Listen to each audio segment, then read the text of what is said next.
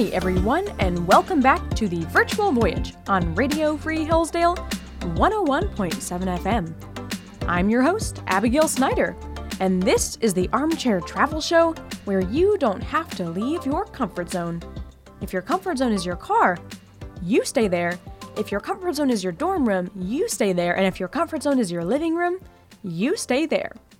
Last time on the virtual voyage, we learned a little bit about how the land of Israel has literally come back to life.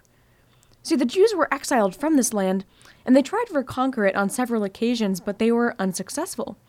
Last time we learned that the land of Israel turned into a wasteland, literally. It was even like this into the 1800s when Mark Twain visited the land. He wrote a book that I'd highly recommend. I don't know if I gave you the name last time, but but take note of it now. It's called Innocents Abroad. And he wrote about that concerning the absolute desolateness of Israel. Do you remember what he said? He said something that even the cactus had left the desert. That's how bad it was. The cactus. They live in the desert. They had left. We then saw that the real catalyst for bringing the Jewish people back into the land of Israel was the Holocaust. Because when the Jews were turned away from virtually every other country, every other country that they sought asylum from turned them away, so they went back to that desolate land of Israel. So, of course, like I said last week, don't misunderstand me. The Holocaust was one of the worst, I mean, if not the worst, things that people have ever done to, uh, well, another group of people in the history of the world. But this bringing back of the Jewish people illustrates something to me that God is sovereign in all of his affairs. His goodness is always going to come through, and that is true even in the most awful of situations like the Holocaust. So, after that discussion, we headed down to the Rockefeller Museum, which is just past Herod's Gate in Jerusalem, and we specifically focused our attention on a room in the museum with a lot of wood. Yes, wood, right? We learned how that wood is actually not just plain wood, it actually is pretty special because it's most likely from Solomon's temple. Solomon had to import cedar wood since Israel doesn't have enough wood to build the huge structure of the temple. So, when Solomon's temple was destroyed, there's a good chance that that same wood was kept because anyone would have recognized its value. Israel just doesn't have tons of forest in which you can just go and chop down wood. So when the Muslims came and needed to build the Al-Aqsa Mosque up there on the Temple Mount, the wood they probably used for that first building was the old cedar wood from the temple. It makes sense. Of course, I'm telling you, this isn't just a wild guess in the dark, right? We've had scientists, archaeologists, different people groups have come in and work with this wood, and they have tried to discover if it is indeed the wood from the temple, and they've used various dating technologies, and as far as we can tell, there's a high chance that it really is. Now, we know this wood was thrown out when the Al-Aqsa Mosque was updated. Right? They rebuilt it. Didn't they didn't want to use the old wood anymore, but then people found that old wood that they had thrown out. And then part of that wood was what we saw over there in the Rockefeller Museum. And as I also mentioned, there's a man that I've met who has a lot more of this wood. It's really cool. And I do hope that I'll be able to get in touch with him so that we can see it in the future. Well, this week on the virtual voyage here on Radio Free Hillsdale 101.7 FM, we're going to head to the Israel Museum, which uh, is just about a few miles away from our hostel here in Jerusalem. The walk will be very fun. Don't worry, I've done it many times. It's quite nice, actually. Well, when we're there, we'll actually get to see the, the Dead Sea Scrolls inside their own little building. It's called the Shrine of the Book. And we'll also learn a lot about archaeology through all of the exhibits that they have. And this honestly is one of my favorite places in Israel and I think you'll find out why, because there really is just so much that they've collected from the various time periods uh, in Israel, which obviously Israel really contains almost every time period possible. It's like an archaeologist's heyday. So uh, I think it's just a really fascinating place that we're going to be able to explore. Well, as we set out, we're getting a bit of a late start today. So no worries. I know we're all tired. You're tired. I'm tired. It's been a long past few tours, and I thought we could all use the extra sleep here. But you know what that means? It's closer to lunchtime. So we're actually going to stop for food on the way to the Israel Museum. So everyone, follow me.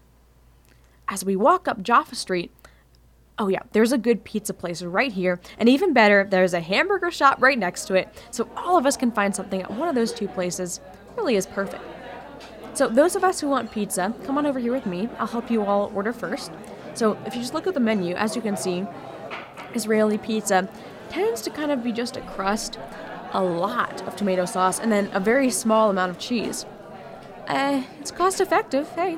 You'll see that the topping selection is kind of limited, and also there are no meat toppings.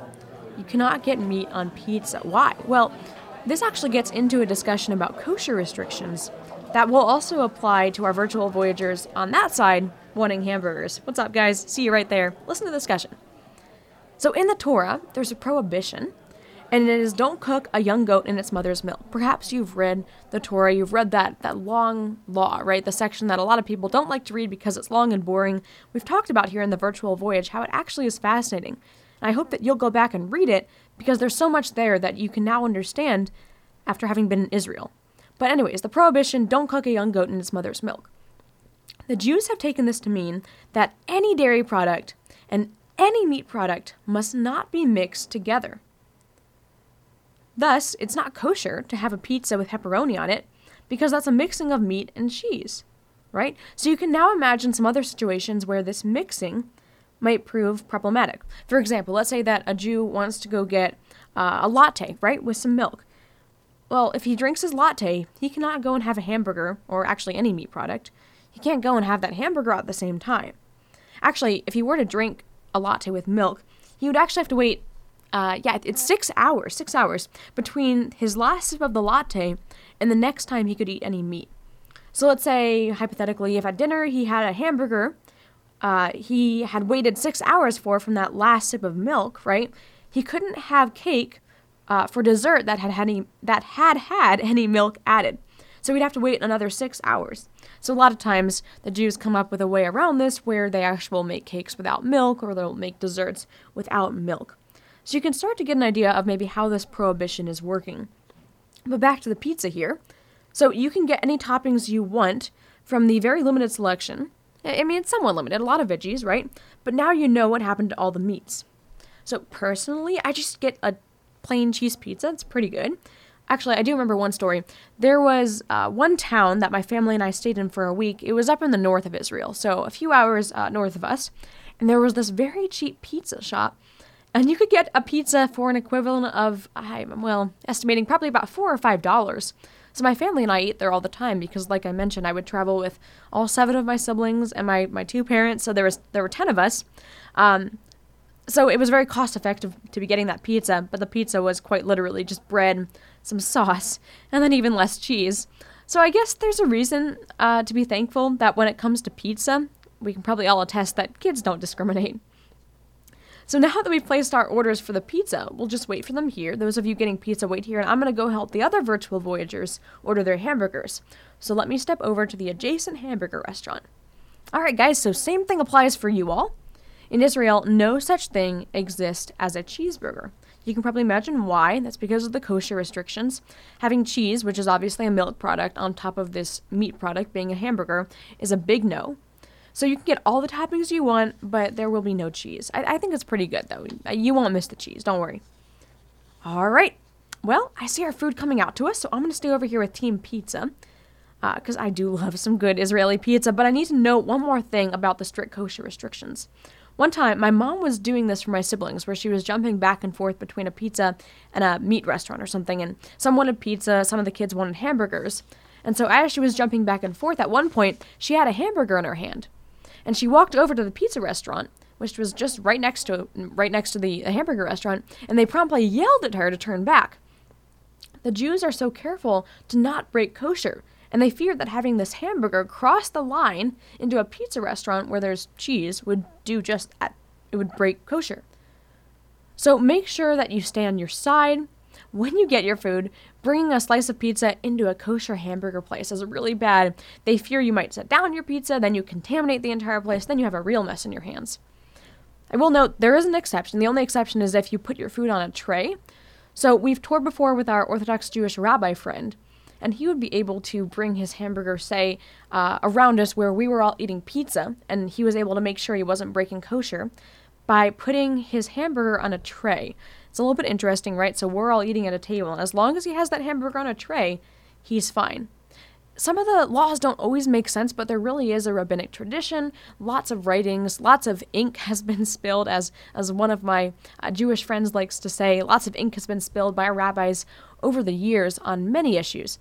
Uh, so if you wanted to look into that, you could, and there really is a reason, a rationale for why they do what they do. So now that everyone's gotten to eat, let's continue on our walk. We have to wind through some of the streets, but I can always tell that we're getting closer because I see a building that reminds me the Israel Museum is very close. It's the Knesset, which is the legislative branch of the Israeli government. So there's a lot of Israeli political talk we could get into, how the government works, how, how all of that goes. But for now, just look over here to the right, and you see that building? Yep, just look at the beauty of it. It's rectangular, it has pillars on the outside supporting it. I think pillars make things look elegant and beautiful. If you look to the top of the building, the large Israeli flags are flying their darker shade of blue is just reaching to touch that lighter blue sky. It's perfect. The bottom level have lots of windows. I think that's always a great touch to have the natural light there and the reflection. And there's a main room, which we can't see from here, obviously, but there's a main room inside the building, inside the Knesset, and that holds the various seats for those uh, elected to the Knesset. It has 120 seats for all of the different political parties, and there are a lot of political parties in uh, in the Knesset. So that's all I'll say about that for now, but let's keep on walking. We have to go just a bit farther, and then we will reach the Israel Museum. We made it here, guys. Yes, we should be proud. Maybe we'll take the transportation system back, but we didn't need it to come here, so go us. As we come up to the Israel Museum here on the virtual voyage on Radio Free Hillsdale 101.7 FM, let's head in through these front doors. We do have to go through metal detectors, and our bags do too. There's so much valuable stuff in here that this is a necessary precaution they take. I cannot tell you how much cool stuff is in the Israel Museum. Actually, I cannot tell you how many times I myself have gotten lost in the Israel Museum. No joke. It's a very safe place, right? Israel as a whole, we've talked about, is very safe. So sometimes, um, let's say we want to take a day trip to the Israel Museum, my parents will say, okay, kids, go in groups, you know, check it out.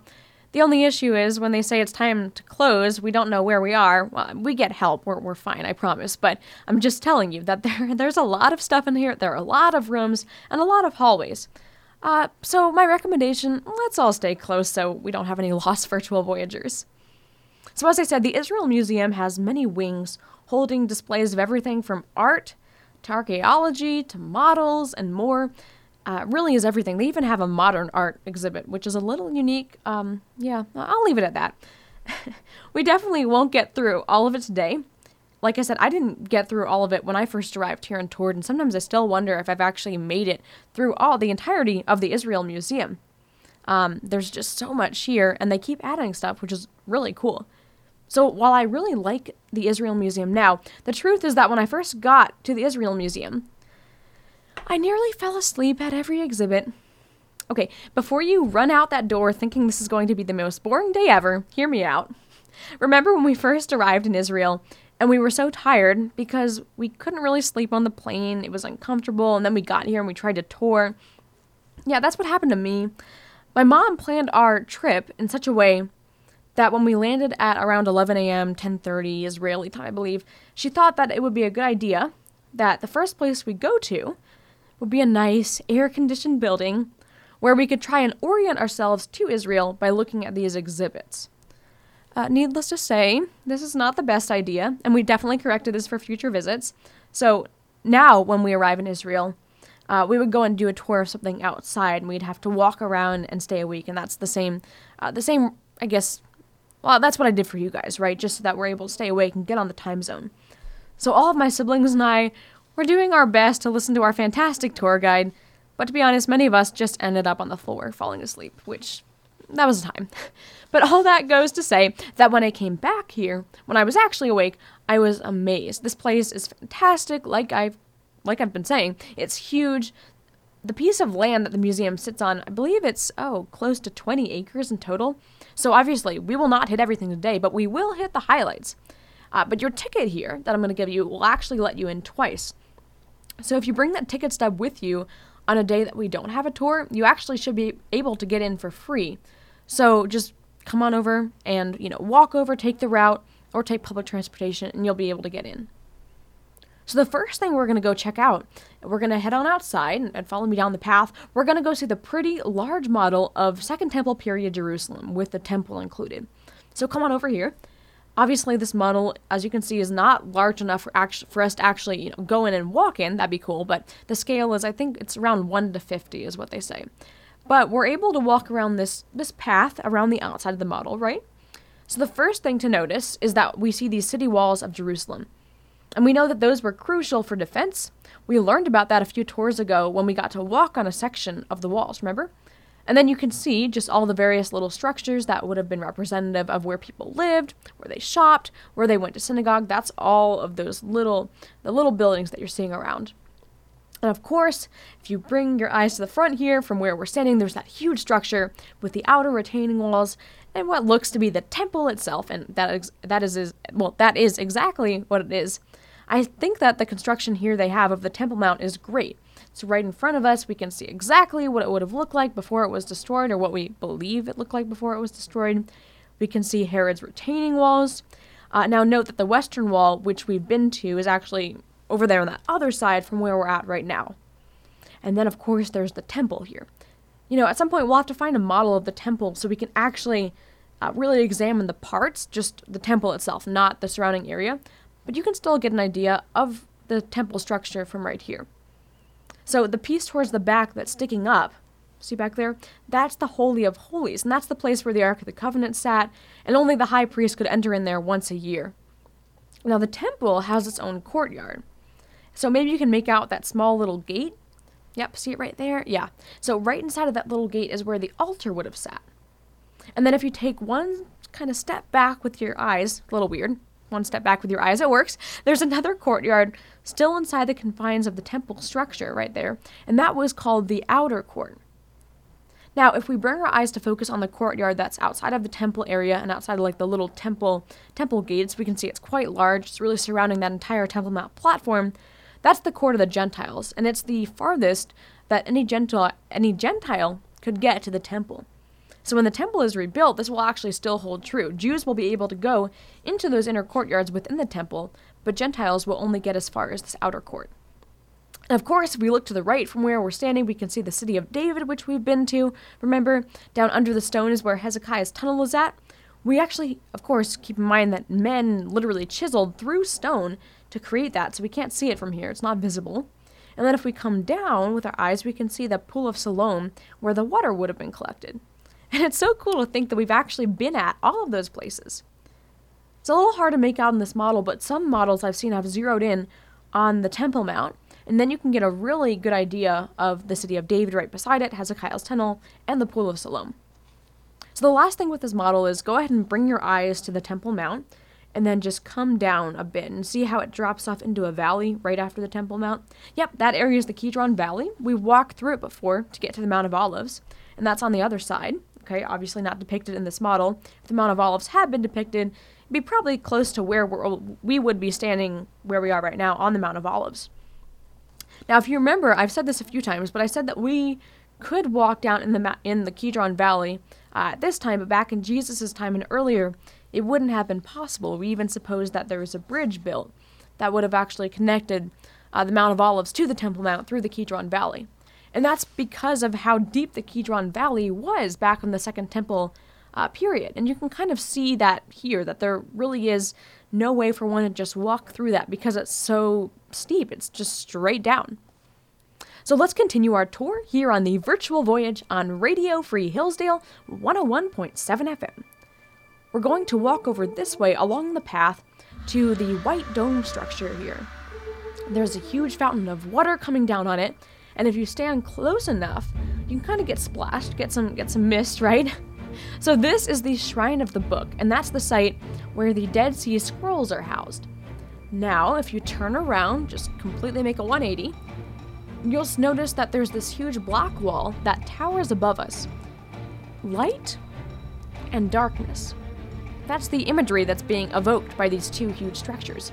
It actually relates to the imagery that is discussed on one of the Dead Sea Scrolls, which is called War of the Sons of Light against the Sons of Darkness.